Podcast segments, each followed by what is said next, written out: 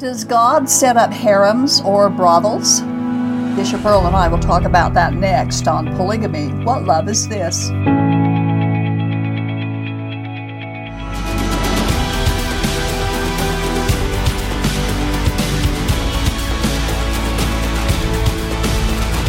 A book entitled God's Brothel, which was published in 2004, is one of those kinds of books that are often referenced when it presents pioneering information on a particular topic. We find this book uh, frequently referenced so that so often actually I saw it just recently again that we decided it was time to discuss it on our show.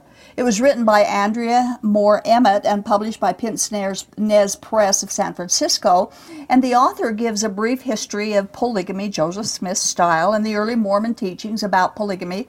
And then she goes on to list 11 of the contemporary polygamy groups, mentioning that there are thousands, even tens of thousands of polygamists who are not even group affiliated. We never, no way would we know how many polygamists there actually are. No her book is unique in its time. It was written so many years ago, what, 15 years ago, because the author focuses on one woman per chapter and then tells her story and her experiences, including the sexual and the physical abuses that each woman and her children suffered. She addresses the economic fraud, the prohibiting of medical treatment, lack of education, underage marriages, incest, and birth defects it's almost impossible to reconcile the image of women saying that they're happy in polygamy after reading the stories that she has recounted in this book. And some of the people that she talked about, I know. know I know. Personally. I have talked to them. I know personally some of my just an acquaintance, but I am uh, certainly aware of some of them, not all of them, of course.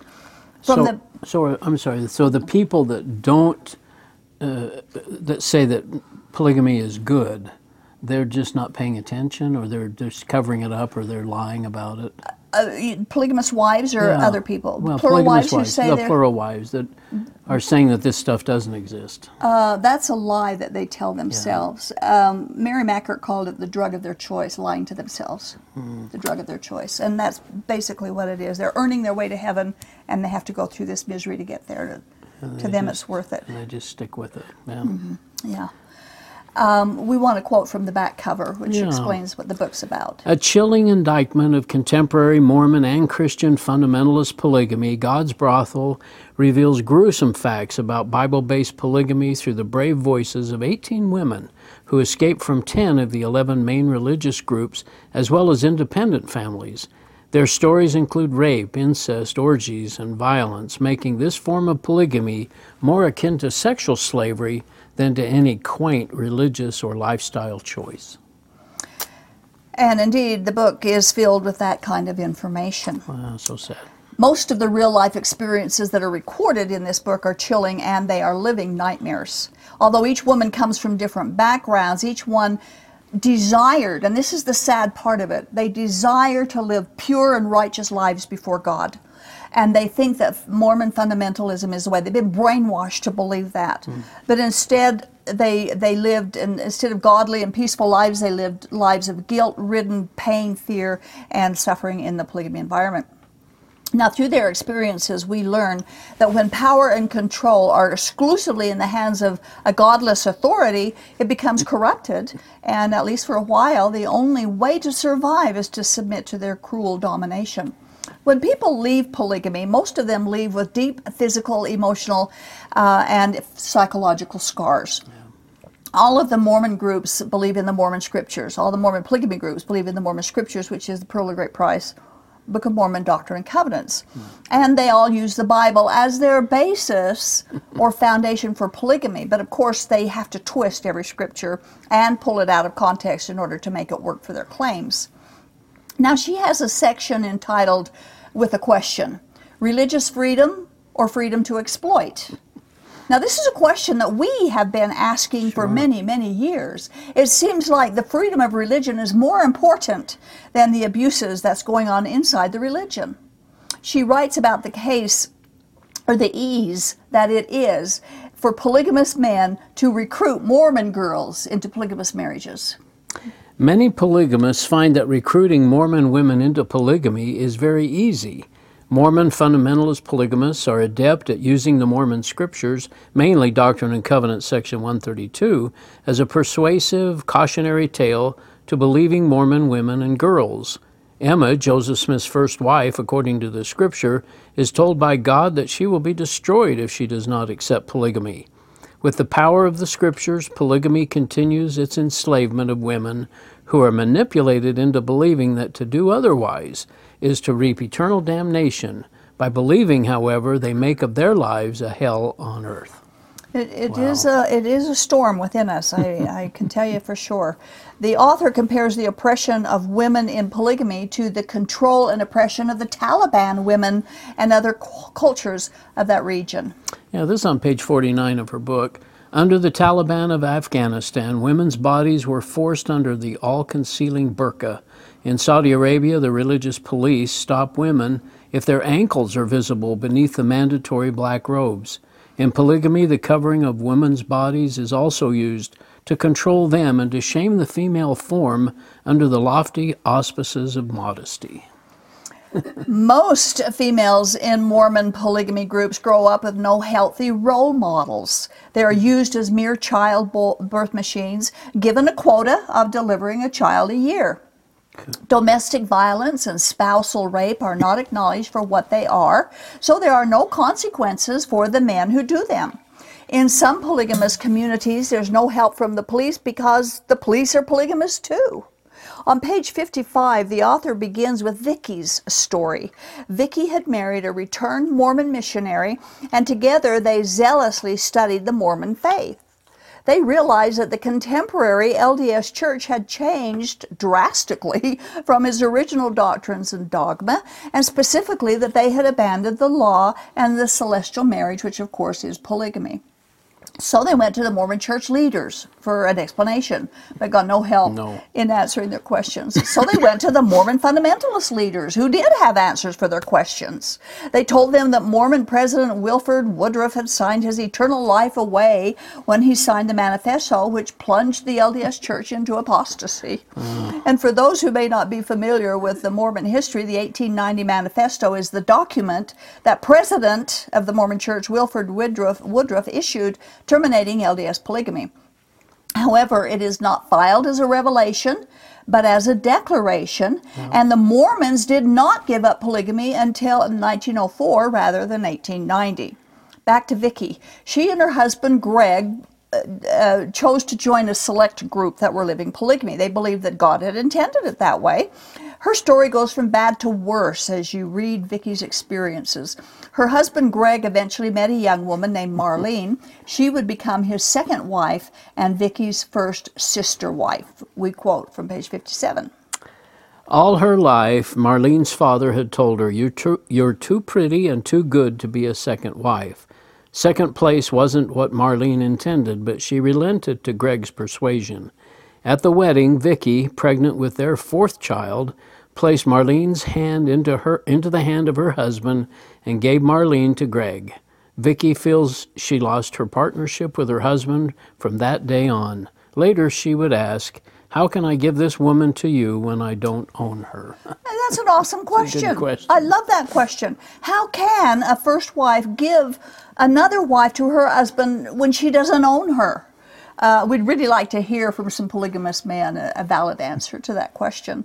After several years of severe mental and emotional abuse, Vicky got out of the marriage, but she found herself in another polygamous marriage oh. to a oh. man named Christopher who later wanted out, saying that he did not practice polygamy for spiritual reasons, he just did it for his ego. well, that crushed her. It horrified Vicky, so she got out of the marriage and out of polygamy altogether. After many years of further abuse and horrible poverty, uh, created by the fathers of her children, she was finally able to get on with her life, but it was a long and painful struggle, which is detailed in the book. And Vicky, I have met her. Mm and she she went on to to be kind of an activist in oh, anti polygamy uh, situations. So, anyway, then we're going to go to Lillian in part two, chapter three. Lillian's parents were in the Apostolic United Brethren, also known as the AUB or the Allred Polygamy Group. Lillian grew up with six mothers and 39 siblings. Her own mother had six children, and they lived in the Salt Lake Valley. Lillian says that her childhood was marked with one specific feeling that she always felt unsafe. She t- tells about one of her mother's sister wives, Naomi. Mom was always working as a nurse's aide, so we'd get dropped off at Naomi's house. But Naomi hated my mother, so she took it out on us kids, remembers Lillian. With so many kids, you try to stay out of the way. And that's something that That's so happens a lot, that isn't addressed a lot, so the treatment of sister wives to the other children. Hmm. Each Mormon polygamy group has their own version of the United Order. It was a lifestyle that Joseph Smith and Brigham Young both wanted the Mormon church to adopt. Basically, it's religious communism. The members give everything they have to the leadership who distributes items and money according to the need, they say. but instead, the leaders end up with the wealth and the members live in poverty. We quote from page 76. Lillian says her mother would always hand her paycheck over to George, who used it as he wished. Our only source of food was from the garbage bins in the back of grocery stores, and it was my mom's designated job to get it, she says. One of us kids would stand watch, and mom or one of us would get inside and find the food. It was scary because we didn't want to get caught. It would take four or five hours to clean the food up when we got it back home. Isn't that gross? And we've interviewed girls from polygamy who's, Yeah. who actually were involved in that as well. We've heard this dumpster dumpster diving story from several different interviews of people and from several different polygamy Right. groups, not just one, who are forced to dumpster dive in order to supply food for their families. Now, most polygamy groups also isolate members. Another dictate in the order was that no one was to talk to Gentiles, meaning anyone who was not a member of the AUB.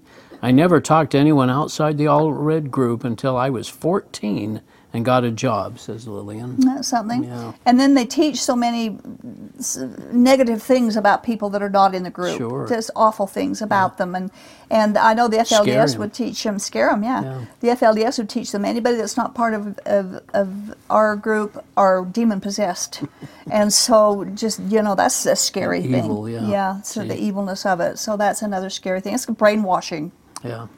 On page 77, uh, Lillian describes her relationship with a teenage half brother.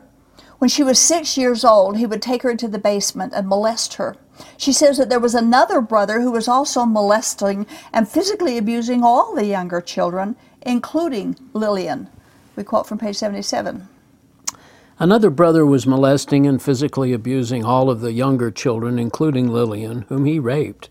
He would throw us across the room by our hair, she says. Now, as an adult, he's in prison for rape of a child and an adult. The younger children complained about the abuse to the adults in the family to no avail. Our family just downplayed what was happening, recalls Lillian. And that's the sad part. So many of them do Yeah. downplay it and, and just sweep Kind it under the rug, it, set it aside. Uh, and we'll talk more about that a little bit as we go on. Lillian says that her family uh, lived in this particular communal hellhole for five years. One day, the septic tank overflowed, and the men had to dig ditches to drain the sewage away from the house into a nearby field. Someone turned them in to the health department who made them vacate their house. Of course they would. She remembers all that the grown ups complained about th- that this was persecution just because they were polygamous. Polygamous. And yet it was for their health purposes that they did that. Well, she eventually got married to a man whose name was Gary, and he began to pursue a second wife. Uh, Lillian gave birth to two children, but life was so stressful for her that she began being plagued by nightmares. We quote from page 80. Gary told me he was set on marrying a second wife. I got suicidal until I talked to another woman, in fact, one of the prophet's daughters. She was an example of leaving, but it took two years for me to work up to it. Finally, I told Gary I was divorcing him. I left the AUB and took off my garments. Now, some polygamists do wear the Mormon garments. they? Yeah, Okay. they do. Uh, we didn't in the Kingston group. I guess they could if they chose to, but Uh, but we didn't. We weren't um, supposed to, or we didn't have to do it to, Right. to make God happy. But some of the other polygamy groups Really do. did. Yeah, they do. But anyway, it takes a long time and sometimes a lot of therapy uh, for a woman to recover from the treatment that Lillian and others have received at the hands of their priesthood holding, patriarchal, self righteous, polygamist husbands. Boy. Men who call themselves gods in embryo, men who are looked upon by others as godly spiritual men. And that is the hypo- hypocrisy of all this. Recovery is tough, but it can and it does happen. But a woman does have to take the first difficult and frightful step and leave. And polygamous women need to know and believe, and that's part of what my mm. passion is, Right. that God has not commanded polygamy. Our organization, of course, is more than willing to help whoever wants our assistance, confidentially and individually. But at that time, when she wrote this book and when these women's stories were being lived, Yeah. at that time there was very little available help for those who were escaping polygamy. Escapees just made it as best they could and many times were victimized all over again, which is, was my experience when I got out. Hmm. Chapter 5 begins with the story of Laura. Now, Laura was born and raised in the FLDS. Her parents were polygamous. Uh, Laura said that although the FLDS do not intermarry as closely as the Kingstons do, they do intermarry. We quote from page 93.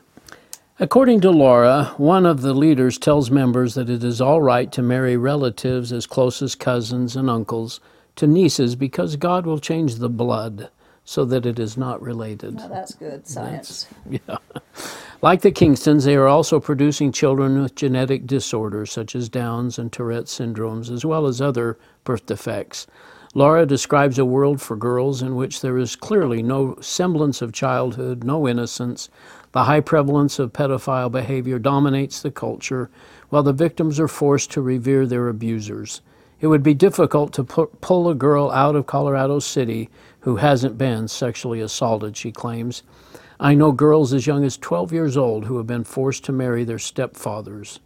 When Laura was four, one of her stepbrothers tied her to a bedpost and attempted to rape her. Afterward, I was crying. My father told me he would slap me until I stopped crying, which he proceeded to do, she remembers. My mother made herself busy in the kitchen so she wouldn't have to watch. That's so sad. It, it is very, very sad. Um, I haven't met this lady. I do know who she is, however, and I've heard her story different times. Uh, but it is normal in polygamy groups where she says, My father told me he'd slap me till I stopped crying. That is normal child discipline in polygamy groups. Um, we talked before on a show where in the Kingston goodness. group where they would hold the, the babies, and in the Yeah. FLDS, they held the babies under water, running water until they stopped Took their breath away Yeah, and all that. yeah, and I saw them do that to my younger brother, and I didn't know Mm. what was going on. I was too young, but I remember seeing them do it. Mm. Laura explains that no mother can ever protect her own children from their sister wives. She was the 25th child of her father's 31 children, and her earliest members, uh, remember memories are uh, molestation and rape by her father when her mother was away. She tells about the terror of the expectation of her father's next nightly visit. She says this. He would enter my room at night. I would wake up to his perverted acts, trembling in fear for hours after he left. That lasted until she was 13. Then, between the ages of 13 and 15, she was routinely fondled by some of her brothers. Tragically, this is how that problem was dealt with in her family. When I confided to my mom what my brothers were doing, we had to go to my father about it, a good source.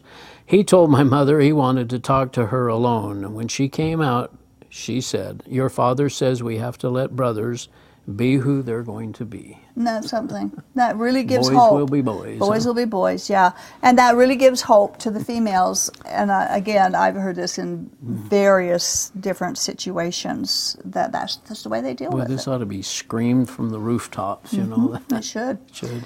Polygamous communities uh, communities demand unquestioning allegiance and obedience to all men. It's mm-hmm. patriarchal. It's just what it is. Laura said hers was a community that preaches, quote, "You can all but kill a child for deliberately disobeying," end quote. Whatever it takes. Then she tells about her 16th birthday when her father took her for a ride and told her it was time for a sexuality lesson. He said it was a tradition for the father to take the daughters, not tell the mothers about the lesson, and to think of herself as a sister wife to her mothers. She said her father basically married her emotionally that day while she debated whether or not to kill herself. And she doesn't go into details, and it's probably just as well of what happened. She was closely associated with other polygamy groups and communities. She had cousins and friends and relatives in various other Mormon polygamy groups. And she said that people in each polygamy group all endure the same abuses. Of course, we've known that, but it's uh-huh. good to have the background information. The next quote is disturbing. So if you're easily alarmed, we suggest that you don't listen to the next part of Laura's story from pages 95 and 96. In the house where she was now living with her in laws, Laura was silently watching. I could hear my father in law's second wife beating the children, she remembers. The same wife told me how her husband threw her down the stairs while she was pregnant.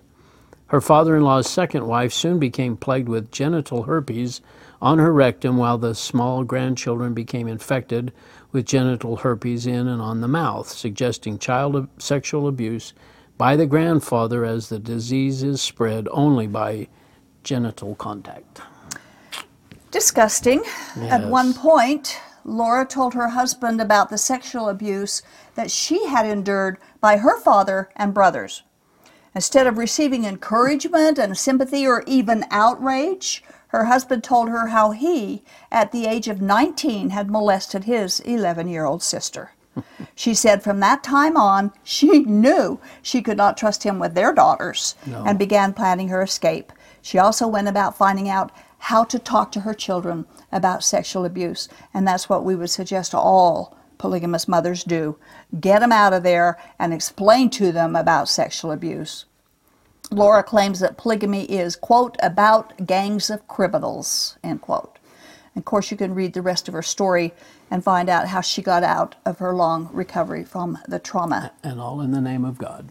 All of this is in the name of God, and you know, again, that is that is my passion. They they they bring God into it and say the Bible does it, and say Abram was was righteous because of it, and all of this from it's Joseph required Smith to get to heaven. and- required for heaven. A- And it, it's a lie. It's blasphemy against God to even believe. Uh, uh, that's why it's called God's brothel. You know, does God really set up brothels and harems? They bring Solomon in as an example. He had a harem of what a thousand women. Well, that's not an example. God tore the kingdom from his family because of it, or gave him just left him with one part of the kingdom because of it. It was just, it, it they just defile God's name by bringing him into it. Uh, there's many, many other stories um, within the pages of this book that we certainly don't have time to tell about. It's informative for, those who not are, are not familiar with Mormon polygamy. Uh, there's a story about Brenda, who was born in the Allred group, living in isolation and horrible poverty in Lavelle, Wyoming. The leader at one point asked the county for a permit to put in a cemetery, but they turned him down, so he just put one in anyway. that was where they would bury their stillborn babies or who else? There's a chapter about Cindy's life. She was from the Harmston polygamy group in Manti, Utah. That group was started by James Harmston. She talks about the odd practices and sexual deviances of the Harmston group, and she's a woman that I have met and spoke with. And the last story in the book is about Sarah. She was raised in a family of 39 children and three wives, and her story is also heartrending but you'll have to buy the book or borrow it from somebody. Maybe the library has it or whatever. We're not here selling books at all for any reason. We just want information to be out there and people to be educated about what really is going on in polygamy. Uh, but there, it's a very interesting story and very worth the read if you're interested in this topic at all. But we have a quote from the epilogue. Yeah, this is again by Andrea Moore Emmett, God's Brothel, the epilogue.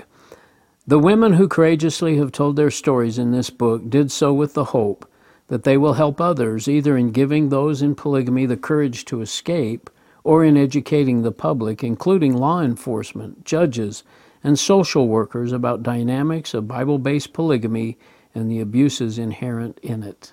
And we wish more judges and social workers and people in in um, our legislature or whomever makes or enforces the laws would read these books. Yeah. We really wish they would do that because they might be not so easy on the perpetrators if they would.